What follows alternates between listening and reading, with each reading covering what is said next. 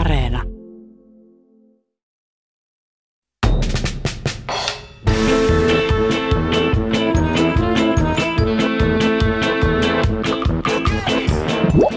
Venäjän ensimmäinen naisteologi ja Ranskan vastarintaliikkeen sankari oli myös ateisti, runoilija, bolshevikki ja lopulta nunna. Tiibetiläinen soturinunna, vapaustaistelija ja kapinallisten komentaja johti joukkonsa kiinalaisia valloittajia vastaan. Englantilainen perheenäiti piilotti ja pelasti suuret määrät protestanttien vainoamia katolilaisia ja tuomittiin kuolemaan kauhistuttavalla tavalla.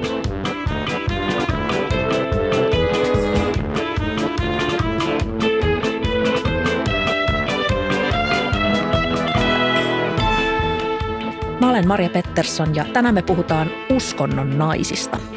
Mun kanssa studiossa on kiinnostava tyyppi. Hän on Espoossa syntynyt helsinkiläinen, teologi, Helsingin kirkkovaltuuston puheenjohtaja ja Rauhankasvatusinstituutin johtava asiantuntija. Hänen lapsuuden haaveammattinsa oli Ruotsin prinssi tai mäkihyppääjä. Hän harrastaa kirkko- ja kunnallispolitiikkaa ja kilpatanssia naisparin kanssa. Tunnistatko tästä itsesi Hanna Mitiku? No tunnistan. Tervetuloa puhumaan historian naisista uskonnon näkökulmasta. Nyt äh, Hanna, suuret maailman uskonnot on tosi miesvaltaisia. Monet uskontojen perustajat on olleet miehiä. Pyhien puheiden ja kirjoitusten kokoelmat on usein miesten tuottamia ja myös perusopit ja rituaalit on usein miesten laatimia, niin mikä tässä kuviossa on naisten rooli? No se on varmaan eri aikoina ollut hyvin monenlainen se naisten rooli. Toisaalta kun ajattelee kokonaisuudessaan historiaa, niin kristinuskohistoria nyt ei ehkä kauheasti poikkea siitä niin kuin historian kirjoituksesta. Mutta se ehkä on niin kuin mielenkiintoista, että mitä sitä tänä päivänä tulkitaan ja tutkitaan. Et, et, siinä on kuitenkin... On, on henkilö, josta kerrotaan ja, ja on lukija ja, ja on myös niin kuin ne tarkoitukset, joihin niitä erilaisten naisten tarinoita käytetään. Että sitten kun kuitenkin ajattelee vaikka jotain raamattua, niin, niin siellä aika monesta naisesta puhutaan. Mutta sitten se onkin mielenkiintoinen kysymys, että mitä se tarkoittaa, että, että se on miesten kirjoittamaa ja että tänä päivänäkin sitä ehkä tulkitaan. Tai se tulkintatraditio on kuitenkin vahvasti ollut miesvoittosta ja se valtarakenne, jonka keskellä sitä on tulkittu. Niin, niin on. No mitä se tarkoittaa? Mitä se, miten se näkyy vaikka tänä päivänä meillä Suomen evankelis-luterilaisessa kirkossa? Ah, miten ihana, ihana kysymys, millä kaikilla tavoilla. Toisaalta jos ajattelee siis niin kuin nykypäivän teologiaa ja mi- miten siellä tulkitaan, niin, niin siellä on tietysti käytössä kaikki ne välineet, mitä, mitä historian tutkimuksessa muutenkin on, ja teksti- ja lähdekritiikit ja muut, jossa niin kuin tietyllä tavalla pystytään huomioimaan se, se tilanne, jossa, jossa ne on kirjoitettu. Mutta sitten ehkä kuitenkin niin kuin siinä niin kuin hengellisen elämän puolella tai, tai kirkon puolella siinä käytännön soveltamisessa, niin, niin kuin ikävän yksulotteisesti monesti tulkitaan niitä tekstejä ja jätetään ikään kuin huomiotta se, Se syntyhistoria ja se, missä, missä asemassa vaikka naiset on kirjoitusajankohtana ollut ja, ja, ja kuka naisista on kirjoittanut. No, kun sut valittiin kirkkovaltuuston puheenjohtajaksi, niin Kansan uutisissa julkaistiin susta juttu. Ja ingressissä sanottiin, että kirkko on valmis ei-valkoiseen, vasemmistolaiseen, nuoreen, ei-heteroon naiseen. Onko ihmiset kirkon sisällä tähän valmiita? No jotkut on ja jotkut ei, ei varmasti ole. Ja ehkä mä mieluummin sanon, että, että niin kuin näistä attribuuteista huolimatta niin on, on pystytty valitsemaan. Sitä on toki edeltänyt se, että mä oon kymmenen vuotta ollut mukana Helsingissä kirkkopolitiikassa ja kirkkovaltuustossa ja, ja tehnyt ihan älyttömästi töitä niin kuin monen teeman äärellä, joka ei tietysti ole pelkästään jotenkin naiskysymysten tai, tai yhdenvertaisuus- tai tasa-arvokysymysten äärellä. Että tavallaan ei pelkästään olla valmiita siihen, vaan kyllä siihen on pitänyt nähdä todella paljon myös vaivaa. Jos on monella osa-alueella ansioitunut meidän vieraamme Hanna Mitiku, niin erittäin monella elämänalueella operoi myös meidän ensimmäisen tarinan nainen. Mennään kuuntelemaan Maria Pariisilaisesta.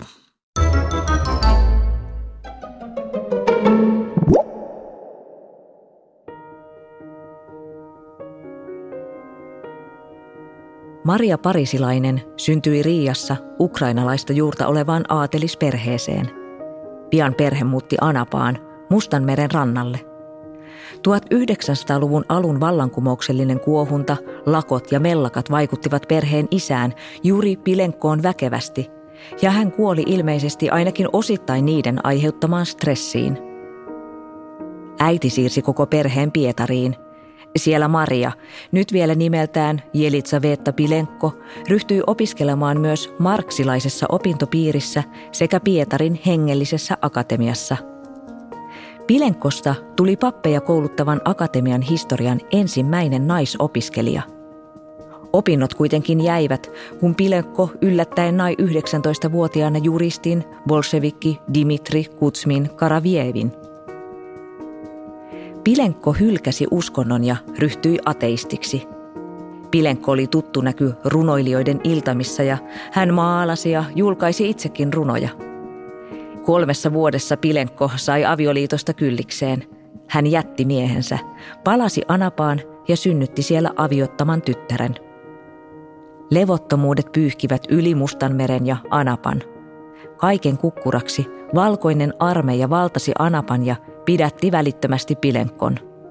Pilenkon onnistui kuitenkin puolustautua sotaoikeudessa. Pian vapautumisensa jälkeen Pilenko solmi jälleen pika-avioliiton. Tällä kertaa mies oli entinen kasakkapäällikkö Daniil Skobtsov. Tilanne Anapassa kävi liian vaaralliseksi. Tuhannet venäläiset olivat paenneet vallankumousta Pariisiin ja sinne päätyi aikanaan myös Pilenko perheineen. Hän oli löytänyt uskonnon uudelleen ja sai siitä lohtua raskaina hetkinä.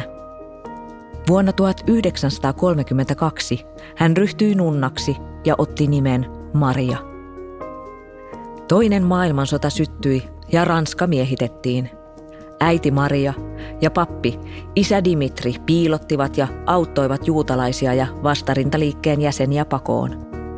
He muun muassa väärensivät juutalaisille kastetodistuksia, jotta nämä voisivat väittää olevansa kristittyjä ja välttäisivät siten juutalaisille varatun kohtalon. Lopulta äiti Maria ilmi annettiin. Äiti Maria lähetettiin Saksaan naisille tarkoitetulle Ravensbrückin keskitysleirille.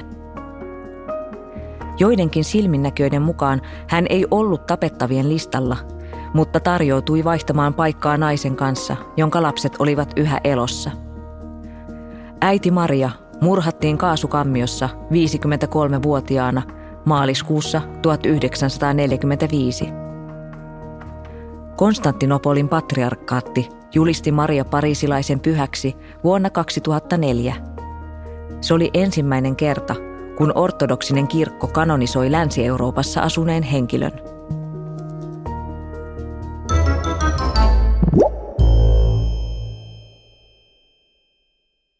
Miltä kuulosti Maria Pariisilaisen tarinaan?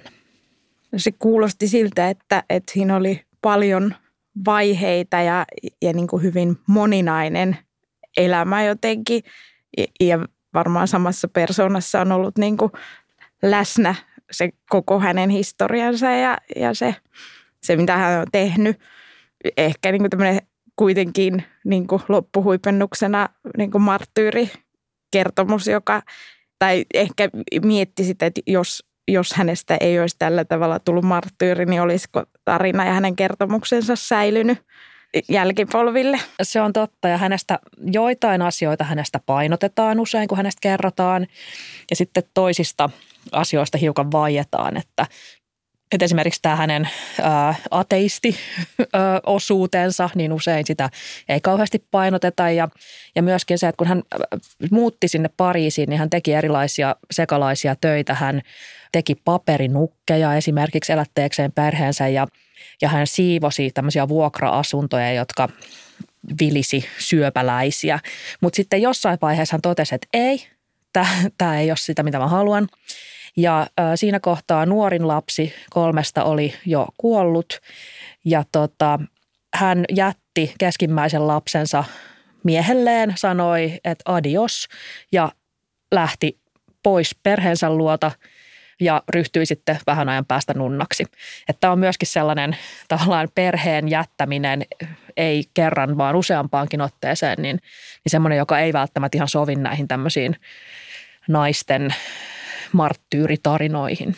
Niin, ja ehkä semmoinen, mikä tuossa nousi kanssa niin kuin esille, mikä ehkä on tyypillistä monen naisen tarinassa, niin se jotenkin sen niin kuin toimitilan etsiminen tai se, sen, että missä on niin kuin vapaus toimia jotenkin niiden omien ajatusten mukaan, että sitten se niin kuin löytyy siitä nunnaksi lähtemisestä, että se kuitenkin, niin kuin, vaikka onkin niin kuin tietyllä tavalla ajatellaan askeettiseksi elämäksi tai, tai muuksi, niin, niin se on ehkä ollut kuitenkin semmoinen kenttä, jolla nainen on voinut toimia vapaammin kuin esimerkiksi aviovaimona ja perheen äitinä. Joo, joo, ilman muuta. Ja toi mun mielestä toistuu uudestaan ja uudestaan näissä, siis olipa mikä hyvänsä uskonto ja mikä hyvänsä aika, on se, että et nunnaksi lähtemällä niin saa vaikka opiskella tai voi välttää avioliiton tai, tai saa tehdä semmoisia asioita, mitä haluaa. Toki on sit sidottu niin kuin yhtäältä tosi kovasti, mutta toisaalta sitten on vapauksia, joita muuten ei ehkä olisi. Onko sitten, hän on siis ortodoksisen kirkon pyhimys, Maria Pariisilainen. Onko tämä tyypillistä, että, että naispyhimyksillä on tämmöinen etsikkoaika ja, ja sitten kaidalta polulta vähän ateismin puolelle saatetaan mennä ja, ja tota, tehdään jossain mielessä syntiä, jätetään vähän perhettä ja noin. Niin onko tämä tyypillistä vai onko pyhimyskertomukset enemmänkin sellaisia, äh, hän oli kaksivuotias, sai näyn ja oli sitten siitä eteenpäin Jumalan valittu? No kyllä minusta tuntuu, että, että se miten ne kerrotaan ainakin, niin, niin usein korostaa nimenomaan sitä hengellistä ja hengellisyyttä ja sitä, sitä puolta siitä, siitä tarinasta ja, ja ehkä niin kuin vain sitä loppuosaa, jossa on ikään kuin oivaltanut jotain. Mutta niin, että ehkä se on hyvin tyypillistä niille, niille kertomuksille, että ne sulkee pois sen niin kuin etsinnän ja, ja, ja hakemisen, joka varmaan kuitenkin, jos yhtään ihmistä jotenkin tuntee, niin, niin on totta niin kuin jokaisen elämässä tavalla tai toisella. Mahtuuko uskonnon miesten tarinoihin enemmän vaihtelua ja säröjä? No kyllä, siis varmasti niin kuin sama pyrkimys on niin kuin tietyllä tavalla silotella, mutta... Mutta ehkä uskonnollisten miesten niinku tarina ei tuhoudu siihen, jos siellä on, on niinku säröjä, että ne voi jäädä niinku reunahuomautuksiksi tai, tai voidaan jopa nähdä niinku tämmöisiksi vaikeuksista, vaikeuksien kautta voittoon tyyppisenä niinku tarinana. Mutta se samahan pätee niinku ehkä nykyaikanakin monesti, että et miesten tarinat sallii enemmän rosoja ja, ja sitten taas naisen jotenkin, että jos häntä halutaan pitää esikuvana, niin hänen täytyy sitten niinku todella olla sitä, että aika pienikin niinku jotenkin inhimillisyys voi, voi jotenkin tuhota naisen tarinan esikuvana ainakin.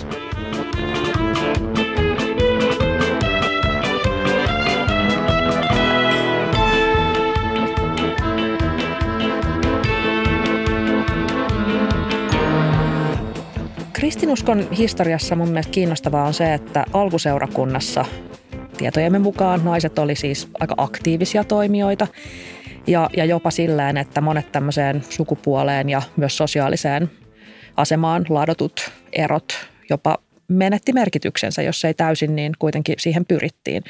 Jotkuthan nykyäänkin ää, pyrkii tähän, vaikka noi kveekarit tulee mieleen, että he haluaa ehdottomasti niin kuin täydellistä tasa-arvoa. Mutta tota, nykyään kai uskalletaan jo sanoa, että kirkkoisien lisäksi on ollut kirkkoäitejä. Joo, ja kyllä, kyllä niitäkin niin kuin tutkitaan, mutta totta kai siinä on taas se ongelma, että mitä on kirjoitettu ylös ja, ja, ja kuka on niin kuin kirjoittanut. Ja, ja ehkä se, minkä jotenkin huomasi teologiaa opiskellessaan, että, että vaikka sieltä saattaa nousta niin kuin naishahmoja, niin aika harvoin he on jotenkin jonkun... Niin kuin liikkeen perustajia tai heistä on niin kuin syntynyt, että heitä ei ole, niin kuin sitä tarinaa ei ole säilytetty sellaisessa muodossa, että tästä olisi syntynyt joku niin kuin uusi liike tai uusi ajatussuunta, vaan kyllä ne on aika vahvasti pistetty miesteologien ja, ja nimenomaisesti kirkkoisien nimiin, vaikka siellä olisi kuinka vaikuttanut taustalla. Niin, tämä onkin naisia. Mielenkiintoista. Siis, äh, sä oot siis Helsingin kirkkovaltuuston puheenjohtaja. Helsingissä yli puolet valtuutetuista on naisia. Onko tämä Suomessa tyypillistä? Mulla ei ole niitä tarkkoja lukuja. Kyllä ne alkaa suhteellisen tasaiset kai olla niin kuin ympäri Suomea, mutta, mutta se on hyvin tuoretta historiaa. Näkyykö tämä jotenkin sitten, tämä naisistuminen? Kuitenkin tosi monissa tutkimuksissa hyvin monilla puolilla maailmaa niin havaitaan, että naiset on uskonnollisempia kuin vaikka miehet tilastollisesti, mutta sitten kuitenkin usein uskonnon vallassa on, vallankahvassa on enimmäkseen miehet ja, ja kertomukset on miesnäkökulmasta ja, ja tota, uskonnon politiikkaa tehdään miesnäkökulmista ja, ja näin, niin miten tämä nyt sitten vaihtuu, kun Suomessa myös kirkkovaltuustojen ja muihin, muiden niin kuin vallan pitäjiin nousee naisia? Se on tietysti niin kuin vaikeasti ennustettavissa oleva asia, siis sille, että Että paljon meillä niinku lasketaan ja katsotaan niinku päälukuja, että nyt tämän verran naisia ja, ja tämän verran miehiä, mutta sehän ei itsessään vielä välttämättä muuta, että jos ne roolit on hirvittävän vahvat, että et mikä on naisen rooli, mikä on miehen rooli, että et se on paljon moninaisempi tai monipuolisempi keskustelu kuin vaan se, että et onko niinku kuinka monta naista ja kuinka monta miestä ja, ja mitä niiden naisten sitten pitäisi tuoda siihen keskusteluun. Et mä ehkä heräsin koko tähän niin kuin naismieskysymykseen vasta niin kuin kirkkopolitiikan myötä. Et samaan aikaan mä oon ollut kunnallispolitiikassa, jossa ehkä se niin kuin naisen ja miehen rooli ei ole niin vahvasti jakautunut. Ja, ja kirkkopolitiikassa nimenomaan siihen, että mitä odotetaan naiselta. Mitä, niin kuin, mitä sulta odotettiin, koska sä oot nainen? No eh, ehkä nimenomaan tätä niin kuin feminiinisyyttä niin kuin tietyllä tavalla tai sitä, mikä mielletään niin kuin feminiinisyydeksi. Ja toisaalta mä ehkä itsessäni tunnistan enemmän niin kuin tämmöistä maskuliinisia piirteitä niin kuin monessa suhteessa niin kuin tilanotossa ja, tai semmoisia, jotka mielletään maskuliinisiksi ominaisuuksiksi. Ja se on niin kuin mahdollistanut tietyllä tavalla sen, että, että on niin kuin päässyt esille ja on päässyt vaikuttamaan asioihin, mutta ihan semmoisia konkreettisia, mitä olen huomannut, että, että esimerkiksi kun on ollut kiinnostunut talousasioista, niin, niin se on niin kuin mielletty miesten toimintakentäksi ihan tämmöisillä niin kuin tavoilla, että, että saat puhua taloudesta, jos sulla on jotain järkevää sanottavaa siihen tyyppisesti ja että, että sitten naiset on, niin kuin naisilta on odotettu sitä, että tuodaan jotenkin semmoista ihmisläheisempää näkökulmaa ja, ja niin kuin, no niin, pehmeämpiä arvoja. Niin, uskonnot korostaa usein paitsi miehiä, niin, niin myös esimerkiksi heteroutta. Niin mikä, mikä tässä on vaikka lesbojen rooli uskonnossa? Se täytyy varmaan kirjoittaa, kirjoittaa sinne. Siis tämmöllä on yhtä aikaa se, että ö, vaikka Suomen luterilaisessa kirkossa on ollut vahvoja toimijoita, jotka ehkä seksuaaliselta suuntautumiseltaan on lesboja tai, tai parisuhteessa ainakin samaa sukupuolta olevan kanssa, mutta sitten se on ollut sellainen kertomus, joka ei ole kauheasti mahtunut tänne valtakirkon piiriin ja se näkyy edelleen keskustelussa, että et itse vaikka kirkolliskokouksessa, kun käytin puheenvuoron, jossa niin kun sivusin sitä, että on itse parisuhteessa naisen kanssa, niin moni tuli sanoa, että ei kukaan ole koskaan sanonut tuollaista. Ja, ja sitten sitä on itse ihmeissä, että, että miten niin, että täällä on vaikka kuinka paljon toimijoita, jotka on. Mutta se kuuluu myös keskustelussa niin, että pystytään puhumaan ikään kuin nyt lesbot hyökkää tai homot hyökkää kirkkoon tai seta hyökkää kirkkoon. Tai että et se on niin kuin joku, mielletään joksi ulkopuolelta. Oliko tulevaksi nämä siis aktuaalisia lainauksia keskustelusta? Öö, no ei siitä nimenomaisesta kirkolliskokouskeskustelusta, mutta kyllä niin kuin tästä kun puhutaan seksuaalivähemmistöistä kirkossa, niin kyllä hyvin aktuaalisia ja todellisia lainauksia on. On se, että, että no nimenomaan tämä, että seta hyökkää kirkkoon tyyppinen niin kuin näkökulma, jossa nähdään, että se on niin kuin ulkopuolinen tekijä tai voima, joka, ei nimenomaan kuin ideologia tai ajatussuunta, joka tulee, että eikä ne ihmiset, jotka jo on mukana. Ideologioita on usein käytetty uskonnon tuputtamiseen, mutta myös joskus uskonnon murskaamiseen. Ja tästä jälkimmäisestä oli kyse meidän seuraavan sankarittaren tarinassa. Hän on Ani Pachen.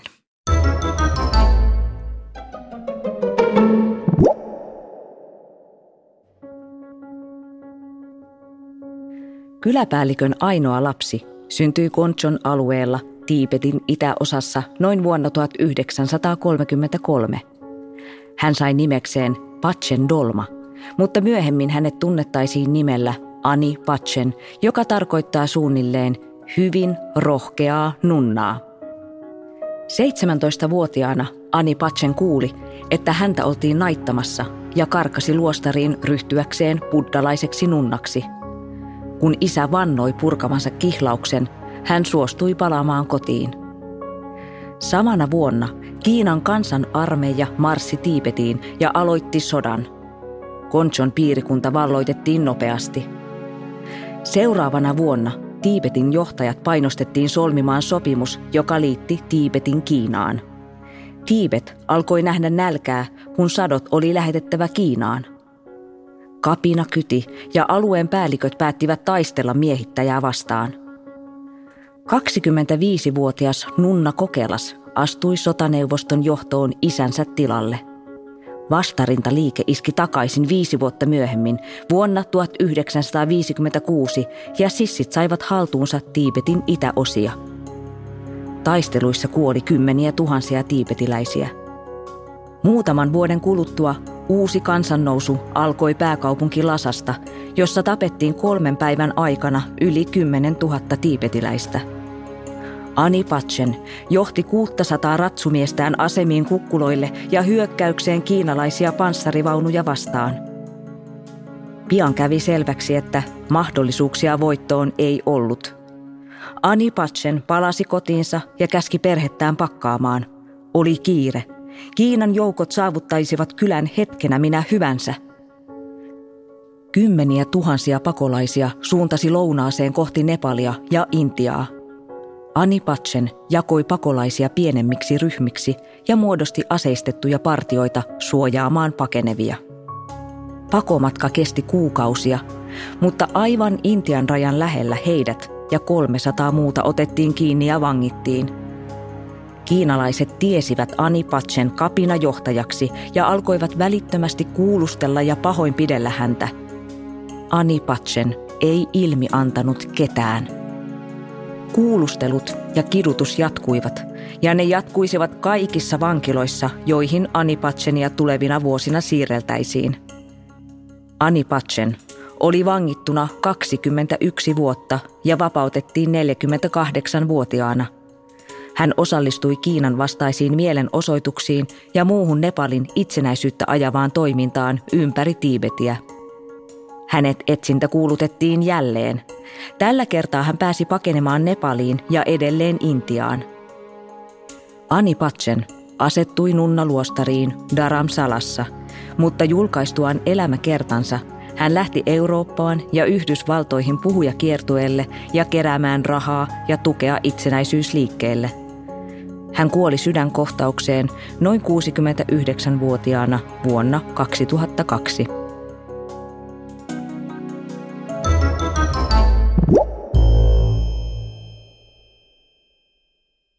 Hanna Mitiku, miltä kuulosti Ani Pachenin tarina? No tässä en ehkä ensimmäisenä miettimään sitä, että, että hän johti sotajoukkoja. Naisista on tällaisia jotenkin kertomuksia, mutta melkein kaikissa se on tapahtunut niin, että, että he on jotenkin naamioituneet mieheksi, siis esiintyneet miehenä. Tässä ainakaan kertomuksessa niin kuin ei käynyt ilmi se, ja jotenkin huomasin, että jäin miettimään sitä, että mikä mahdollisti sen, että, että hän saattoi naisena toimia tässä se roolissa. Liittyy siihen, että hänen isänsä oli ollut päällikkö ja sitten kun isä heitti veivinsä, niin, niin sitten tytär, jota oli jo koulutettu siihen hommaan, niin pystyi sitten ottamaan sen duunin ei ongelmitta, mutta, mutta lopulta muut päälliköt tulivat siihen tulokseen, että kyllä tämä on hyvä tämä. Siinä kohtaa hyvin nuori tyttö heitä johtamaan. Ja joo, kyllä, siis mullekin tuli mieleen, häntä myöskin on kutsuttu joskus Jean d'Arciksi. Mm. Että tällaisia tyyppejä toki, toki on. Mua hänen kertomuksessaan kosketti myös loppu. Hän koko elämänsä etsi valaistusta ja etsi anteeksiantoa, rukoili, meditoi, yritti antaa anteeksi näille kiduttajilleen.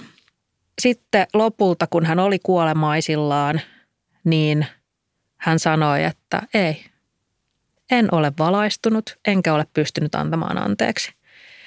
Ja jotenkin se ei kuulu tähän tarinaan. Tarinaan kuuluisi, että sitten viime hetkellä hän jotenkin valaistuu ja antaa anteeksi kiduttajilleen ja antaa anteeksi Kiinalle ja antaa anteeksi Maolle. Mutta ei, ei kerta kaikkiaan. Hän oli jossain mielessä pyhä nainen, mutta ei virheetön. Joo, ja se on mielenkiintoinen, että olisiko tämä tieto millään niin kuin säilynyt, ellei hän on nimenomaisesti niin kuin itse kirjoittanut sitä ja, ja halunnut niin kuin sanoa sen ääneen ja jättää sen, sen tiedon, koska näkisin tässä semmoisen hyvän mahdollisuuden, että tämä todella olisi voitu kirjoittaa tämä tarina, niin kuin sä äsken kerroit. Kyllä, kyllä hänen oma elämä kerrassaan, niin hän halusi nimenomaan kertoa tästä, että negatiivisia tunteita jäi edelleen. Tota... Sekä Maria Pariisilainen että Ani Pachen oli nunnia, ja nunniin liittyy jos sun mitä mystifiointia ja, ja stereotypioita, ja niissä myös hyödynnetään tämmöistä mielikuvaa siis uhrautuvasta naisesta, joka puurtaa Jumalan työn parissa ja, ja tota, on tällainen ää, vaatimaton ja vähään tyytyvä ja hiljainen. Mutta historiallisestihan tämä ei pidä ollenkaan paikkaansa, eikö niin? Niin, se on se, on se mitä, on, niin kuin, mitä halutaan kertoa siitä, ja nimenomaan tämmöinen niin kuin pyyteettömyys ja niin kuin toista varten oleminen. Kai se myös aika niin kuin monen naisen tarinassa, siis kirjoitetussa tarinassa on jotenkin se, mitä, mitä korostetaan, että, että nainen on olemassa jotenkin muita varten. Todellisuudessa luostareissa tiedetään, että tapahtuu vaikka mitä. Mun suosikkeja on ehkä ursuliinit, viisitoistasataakolmekymmentäluvulla Pohjois-Italiassa perustettu, Pyhän Ursulan mukaan nimetty sisarkunta, joka vieläkin on olemassa, mutta ehkä vähän toisenlaisena kuin silloin. Ja meillä on siis tilanne, jossa aatelisperheiden tytärten myötäjäiset on superkalliita ja isien täytyy päättää, että annanko tosi paljon rahaa ja tyttäreni pois jollekin miehelle vai annanko vähän rahaa ja tyttäreni pois luostariin. Ja aika monet päätyy tähän jälkimmäiseen. Niin monet, että esimerkiksi viisitoistasataaluvulla Firenzessä jopa viidennes aatelisten tyttäristä ja kolmetoista prosenttia kaikista naisista siis oli luostareissa. Ja, ja syy ei siis todellakaan ollut se, että, että italialaisnaiset olisi saanut jonkun joukkoherätyksen ja sitten rynnineet tänne luostareihin, vaan syyt oli taloudellisia. Ja, ja sinne mentiin tosi nuorina. Keskimäärin annettiin nunnalupaus siis kolmetoistavuotiaana ja, ja Italian nunnat oli siis keskimäärin ehkä kaksikymmentäviisi-kolmekymmentävuotiaita. Ja viisitoistasataa- ja kuusitoistasataa-lukujen vaihteessa siis vallitsee semmoinen tilanne, että luostareihin on suljettu tuhansia ja tuhansia niin kuin virileimmässä iässä olevia nuoria naisia. Jotkut on siellä, koska he kun tuntee kutsumusta siveään, jumaliseen elämään. Toiset haluaa omistautua mieluummin opinnoille kuin avioliitolle, mutta suuri osa on kuitenkin siellä ilman sen suurempaa kutsumusta. No mitä tapahtuu? Alan kirjallisuudesta me tiedetään, että mitä miehet ajatteli, että siellä tapahtuu. On äh, erityisesti kun kirjapaino yleistyi, niin alkoi kiertää tämmöisiä eroottisia nunnaluostareihin sidottuja tarinoita. Niiden nimi oli esimerkiksi Venus luostarissa ja Nunna paitasillaan. Siellä ne tarinoissa nunnat seksihurjastelee ja abbedissat tietenkin perehdyttää noviiseja tämmöiseen lihalliseen rakkauteen. Mutta nämä miesten kertomat tarinat ei vetänyt lainkaan vertoja sille, että mitä naiset ja ne nunnat itse kirjoitti. Nimittäin se on kovaa kamaa. Oli ajatus, että nunna on Kristuksen morsian ja sitten monissa näissä Tota, sisarkunnissa olikin semmoinen ajatus, että totta kai, että koska he ovat Kristuksen morsiamia, ei ole ainoastaan oikein, vaan lähinnä niin kuin velvollisuus tuntea myös seksuaalista halua Kristusta kohtaan. Ja tota, hyvin yksityiskohtaisia kuvauksia siitä, että miten näitä himoja karkotetaan tämmöisillä oikein pitkillä perusteellisilla sessioilla, jotka siis tänä päivänä on niin kuin ihan silkkaa B D S M. Mutta nämä kertomukset vahvisti ajatusta siitä, että nämä sisaret on todella pyhiä, että tuolla tavalla he piinaavat himojen kalvamaa ruumistaan. Ja, ja ne kaattiin tämmöisiksi nekrologeiksi ja niitä kierrätettiin muille uskoville ohjeiksi, että luepa tämä, niin sitten tiedät kuinka pyhiä naisia siellä tuota luostareissa on. Niin että pyhät nunnat vailla mitään himoja ja haluja yksinomaan hiljaiseen työhön keskittyen, niin ei kyllä pidä paikkaansa. Mä herää vaan kysymyksessä, että miksi mä en ole kuullut tästä mitään.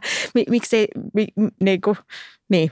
Niin, mihin sepä se on hävinnyt? Se ei ehkä niinku taas tämän päivän kertomukseen enää niinku sovi tollainen niinku kertomus.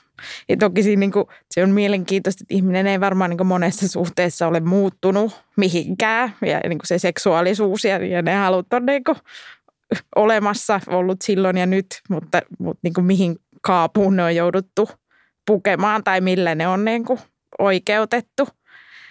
En tiedä, onko noissa niin kuin kirjoituksista tavallaan, onko niistä kuitenkin riisuttu se, että, että se tuottaa nautintoa? Joo, joo, ilman joo, muuta. Kyllä, kyllä muuta, joo. Ilman muuta. Ja siellä on siis käyty semmoisia oikeudenkäyntejä, jossa esimerkiksi abbedissa syytetään siitä, että hän ja, ja nunna ovat lesboilleet. Ja sitten hirveän olennaista on tämä kysymys, että nautitteko? Nautitteko vai oliko se tällaista pakollista Kristuksen työtä? Ja sitten myöskin se on ollut kauhean olennaista, että, että jos esimerkiksi abbedissan on vallannut pyhähenki tai Kristus tai ää, joku enkeli, niin sittenhän seksi ei ole tapahtunut ikään kuin kahden naisen välillä, vaan on tapahtunut tämän pyhän entiteetin, joka on vallannut, vaan sattunut, sattunut nyt valtaamaan naisen ruumiin ja, ja tota, sitten kyseessä ei enää olekaan ollenkaan nainen. Kätevä selitys. Kyllä, kyllä. Pitäisi ehkä, niin, no joo, kyllä, kätevä nimenomaan. Ö, siis monet naismystikoista on ollut myös nunnia. Onko naismystikoiden teologia jotenkin erilaista kuin miesten? Nyt täytyy sanoa, että en ole hirveä asiantuntija tässä, koska on ollut aika jotenkin ylipäänsä vähän kiinnostunut mystikoista ja, ja niin kuin he, heidän jotenkin ajatuksistaan. Oh, no mielenkiintoisin osa koko, koko teologiaa. Päivi Salmesvuori on, on sitä mieltä, että, että kyllä on erilaista ja se liittyy usein nimenomaan siihen, että naisilla ei ole ollut yliopistosivistystä tai välttämättä mitään muutakaan koulutusta. Et, et, et siellä on semmoista niinku tiettyä jotenkin tilkkutäkkimäisyyttä ehkä tästä johtuen, että et otti vaikutteita jotenkin sieltä täältä. Ja sitten toisaalta he ei ollut, niinku, heitä ei kahlinnut se kaikki, mikä siinä kohtaa teologiassa oli jotenkin ok tai, tai äh, minkä päälle monet miesteologit rakensi omat juttunsa, vaan, vaan se saattoi olla aika avoimia jotenkin hyvinkin villeille tulkinnoille ja luoville ratkaisuille. Ja se, ja se mikä ehkä on jäänyt mieleen ainakin joistain, tai niin kuin se kytkeytyy tähän, että millainen niin kuin tila naisille ylipäänsä on ollut, mutta nimenomaan tämmöinen niin kuin näkyjen saaminen tai, tai unissa saarnaaminen. Suomestakin tunnetaan niin kuin unissa saarnaaja, jossa niin kuin nimenomaan se ei niin kuin, tavallaan voi ajatella, että se ei ole se nainen, joka tässä toimii ja tekee, vaan että et hän on niin kuin henkinen ja hengellinen ja saa sitä kautta yhteyden johonkin muuhun. Et, et nimenomaan niin kuin tällaisina hahmoina sitä niin kuin toimitila on ehkä löytynyt myös naisille. Ja nimenomaan se, että ei ole tehty ehkä niin kuin tämmöistä opin rakentamista, vaan, vaan se on ollut niin kuin tilanteen, tilanteeseen sidonnaista.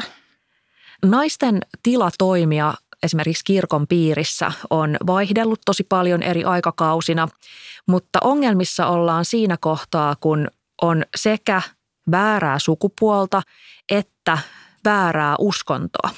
Ja niin kävi esimerkiksi meidän seuraavalle sankarittarelle Margaret Clitherowlle.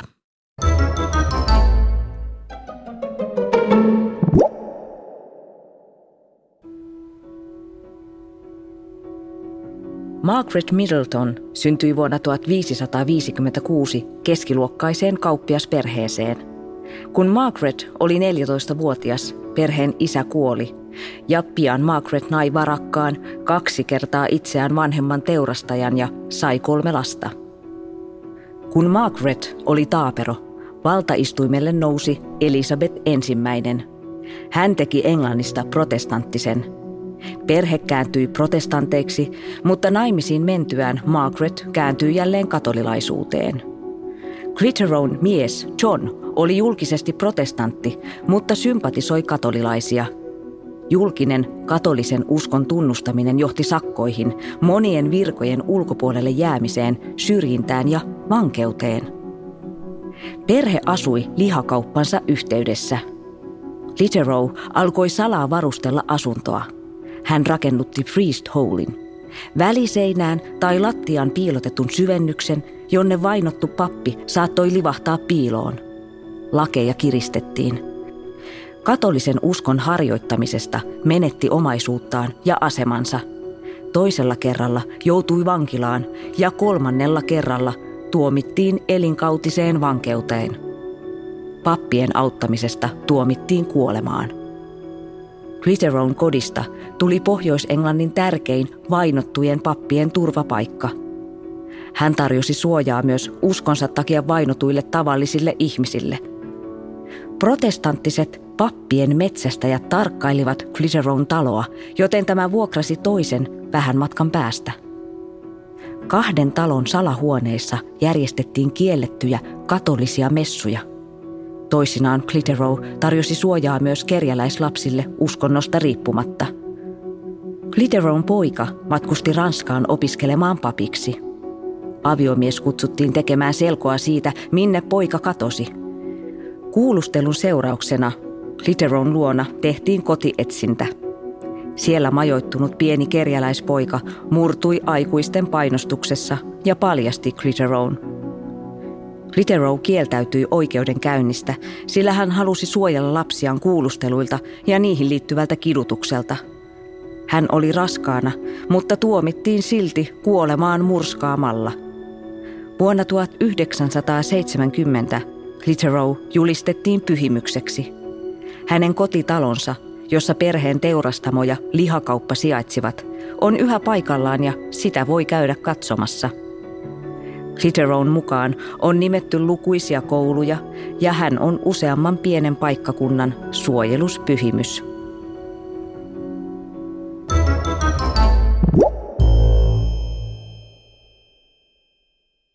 Miltä kuulosti Margaret Clitherown tarina, Hanna Mitiku?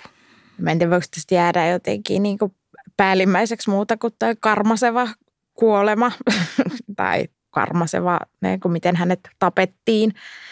Joo, hän siis, tota, ää, ja nyt sulkekaa korvat, jos ette halua kuulla kidutuksesta, mutta tota, hänet siis riisuttiin alastomaksi ja hänen kasvojensa ympäri kiedottiin tällainen ää, nenäliina ja tota, sitten hänet ää, pantiin makaamaan tällaisen miehen nyrkin kokoisen kiven päälle ja hänen oman talonsa ovi asetettiin hänen päällensä ja sitten siihen ruvettiin kasaamaan erilaisia kiviä niin kauan, kun sitten tämä selän alla ollut kivi katkaisi hänen selkärankansa. viisitoista minuuttia meni tähän. Joo, ja se saa ehkä ajattelemaan sitä, että mikä hänessä oli niin suuri niin kuin uhka, tai, koska tuohon tietysti on myös niin kuin varoittavan esimerkin luomista. Niin mikä siinä tilanteessa oli se, joka, joka sellaiseksi koettiin ja, ja ehkä olisiko tuomio samasta rikoksesta. Ehkä ne miehiäkin kohtaan oli niin kuin julmia ja sadistisia, mutta ehkä niin kuin, jos katsoo tämmöisiä kertomuksia, niin, niin naisiin on kohdistunut vielä kammottavampia niin kuin kidutuksen muotoja.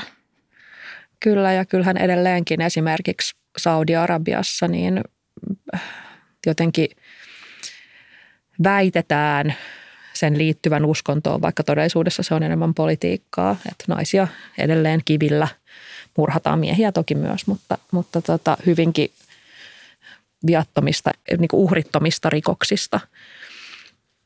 Ja jotenkin nämä kivet ja naiset tuntuvat vuosisadasta ja tuhannesta toiseen liittyvän yhteen, aina kun on joku uskonnollinen fanaatikko vallassa. Joo, ja ehkä se on nimenomaan myös se niin kuin vallan kyseenalaistaminen, joka niin kuin määrittää sitä rangaistuksen ankaruutta.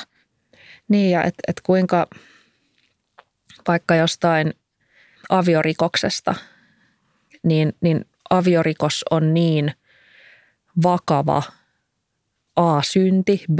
uhka yhteiskuntaa kohtaan, että, että jossain päin maailmaa edelleen ajatellaan, että, että asianmukainen palkka siitä on kuolema. Ja silloin se ehkä se, mikä siinä tulee, on nimenomaan, että se, se ei ole niin kuin yksittäinen teko, vaan se rikos on nimenomaan jotenkin se roolista ulosastuminen ja jonkun niin kuin semmoisen, minkä mikä ajatellaan, että pitäisi olla niin kuin pysyvää ja kyseenalaistamatonta, että se uhkaa jotain paljon suurempaa kuin nyt yhtä avioliittoa tai, tai niin kuin.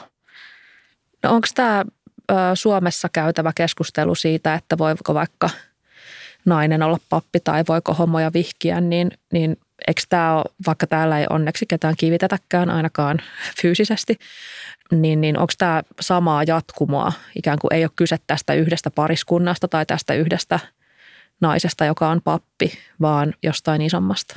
No kyllähän se on kamppailua vallasta ja niin kuin vuosisatojen tuhansia niin kuin rakenteita vastaa.